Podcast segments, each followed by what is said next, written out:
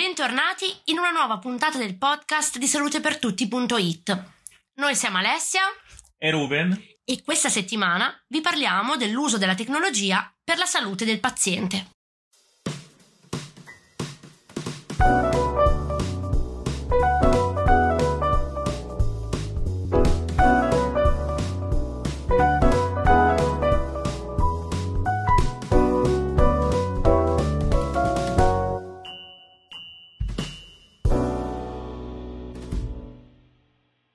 Se fino ad una decina di anni fa chiacchierare con un assistente virtuale, un chatbot, per identificare i sintomi di un disturbo o di una malattia e per parlare con il proprio medico in videoconferenza potevano sembrare una rarità, oggi potrebbe diventare realtà. In alcuni sistemi sanitari, in prevalenza di stampo privatistico come negli Stati Uniti ma anche nel Regno Unito, l'utilizzo dei chatbot e della cosiddetta telemedicina fanno già parte integrante dei servizi sanitari quotidiani forniti ai propri pazienti. L'avvento della pandemia, da due anni a questa parte, ha contribuito sicuramente a dare una spinta notevole a questa integrazione, costringendo l'assistenza sanitaria a rivolgersi a soluzioni online in seguito alle numerose restrizioni fisiche anche in ambito sanitario. Una domanda quindi sorge spontanea. Le visite virtuali e i chatbot rappresentano modi efficaci per portare assistenza ai pazienti ovunque? Secondo Bartalan Mascò, direttore del Medical Futurist Institute, che è un istituto che ha come missione quella di studiare la tecnologia digitale per metterla a servizio della salute, senza ombra di dubbio, per via della loro immediatezza. Tutto quello che serve per instaurare un rapporto medico con paziente è uno smartphone e una connessione internet. A detta dello stesso Mascò, infatti, Tale facilità di accesso a un'assistenza di qualità rappresenta il nuovo confine delle cure primarie. Non avremo bisogno di incontrare un medico per ogni problema di salute minore, condivideremo semplicemente i sintomi con un bot che può fornire consigli o collegarci a un medico online. In un futuro prossimo, dunque, le visite mediche virtuali potrebbero diventare una realtà, magari anche attraverso l'utilizzo di avatar. Il discorso sarebbe necessariamente diverso per chi soffre di particolari patologie mentali, in cui il processo di cambiamento passa anche e soprattutto attraverso una dinamica relazionale con il proprio terapeuta. Il professor Giuseppe Riva, ordinario di psicotecnologie per il benessere all'Università Cattolica di Milano, dove dirige lo Human Technology Lab, attualmente coordina la divisione italiana del progetto internazionale Covid Feel Good, un protocollo di autoaiuto realizzato appunto mediante realtà virtuale per superare il disagio psicologico generato dal coronavirus e che ha coinvolto istituzioni come l'Istituto Oxologico Italiano, la stessa Università Cattolica del Sacro Cuore e la startup Become. Come funziona? Si tratta di un protocollo gratuito e validato con un trial clinico randomizzato sia nazionale, quindi solo con dati italiani, sia con dati europei perché l'esperienza ha avuto un grande successo tra i 12 e i 15.000 utenti ed è stato tradotto in 13 lingue. Il passaggio alla dimensione puramente e prettamente online, però, porterebbe con sé alcune complicanze.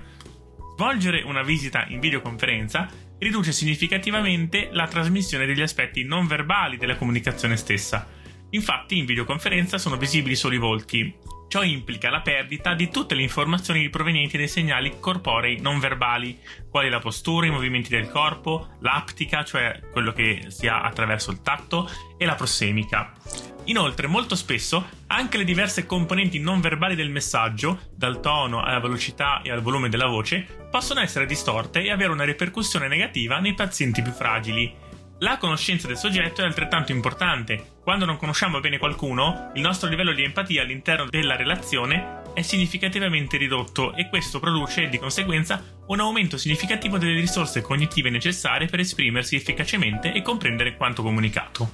Tra i cambiamenti che potrebbero essere messi in atto figurano prescrivere ricette dematerializzate, teleconferenze con il paziente, appuntamenti e richieste di farmaci prenotati via smartphone, valutazione della pulsossimetria e di altri parametri valutati esclusivamente a distanza. Non possono essere considerati tuttavia sostitutivi e non integrativi del rapporto con il proprio medico.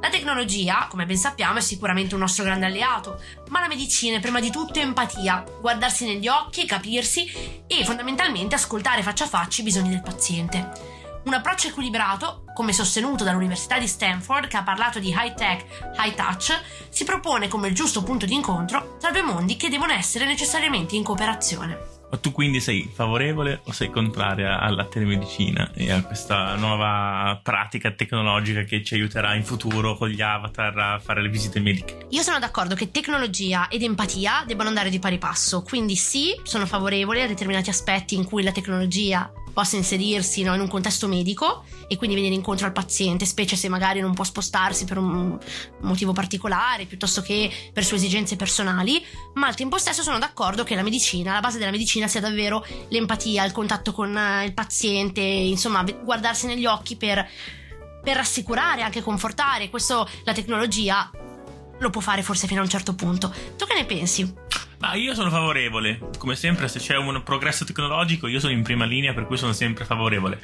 Però come hai detto anche te il, il punto è quello, cioè deve esserci comunque un equilibrio tra ehm, fatto di avere la possibilità di contattare magari un bot che mi dà delle eh, risposte preimpostate, anche se con l'intelligenza artificiale comunque si può fare in modo che siano comunque centrate rispetto alla domanda, per cui non è che sei proprio perso nel niente, però comunque alla fine cerchi una persona, un essere umano lo cerchi che ti dia una, un, proprio anche dal punto di vista non verbale e fisico delle, eh, dei riscontri, è un, è un dialogo lo cerchi sempre anche dalla cosa più banale. Per cui, eh, come sempre, la verità sta nel mezzo, ma è bello che comunque stiano studiando sempre di più dei modi per ampliare dal punto di vista tecnologico eh, quello che è appunto il rapporto con la salute e migliorarlo per i pazienti. Ecco. Assolutamente, sono d'accordo anch'io e in realtà sono anche curiosa di sapere che cosa ne pensi chi ci sta ascoltando. Se c'è già un bot che ci sta ascoltando e ci vuole mandare dei messaggi preimpostati, noi siamo pronti per leggerli.